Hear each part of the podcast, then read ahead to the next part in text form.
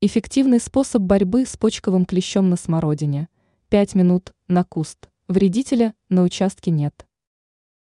Многие дачники недооценивают опасность почкового клеща, пока он не нанесет растениям серьезный ущерб. На первый взгляд кажется, что небольшой вредитель, который не заметен глазу, вряд ли сможет причинить много вреда. На самом деле может. Эксперт сетевого издания «Тут новости», агроном Анастасия Коврижных, рассказала о способе, который поможет зачистить сад от вредителя.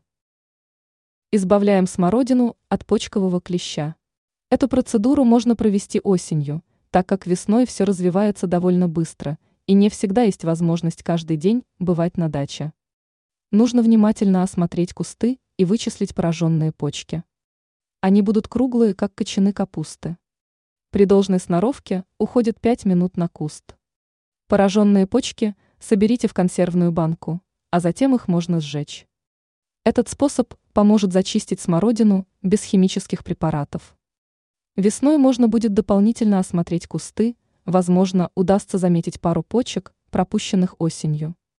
Проводить эту процедуру лучше раз в год, так как почковые клещи заносятся на участок и распространяются разными способами, поэтому профилактика превыше всего.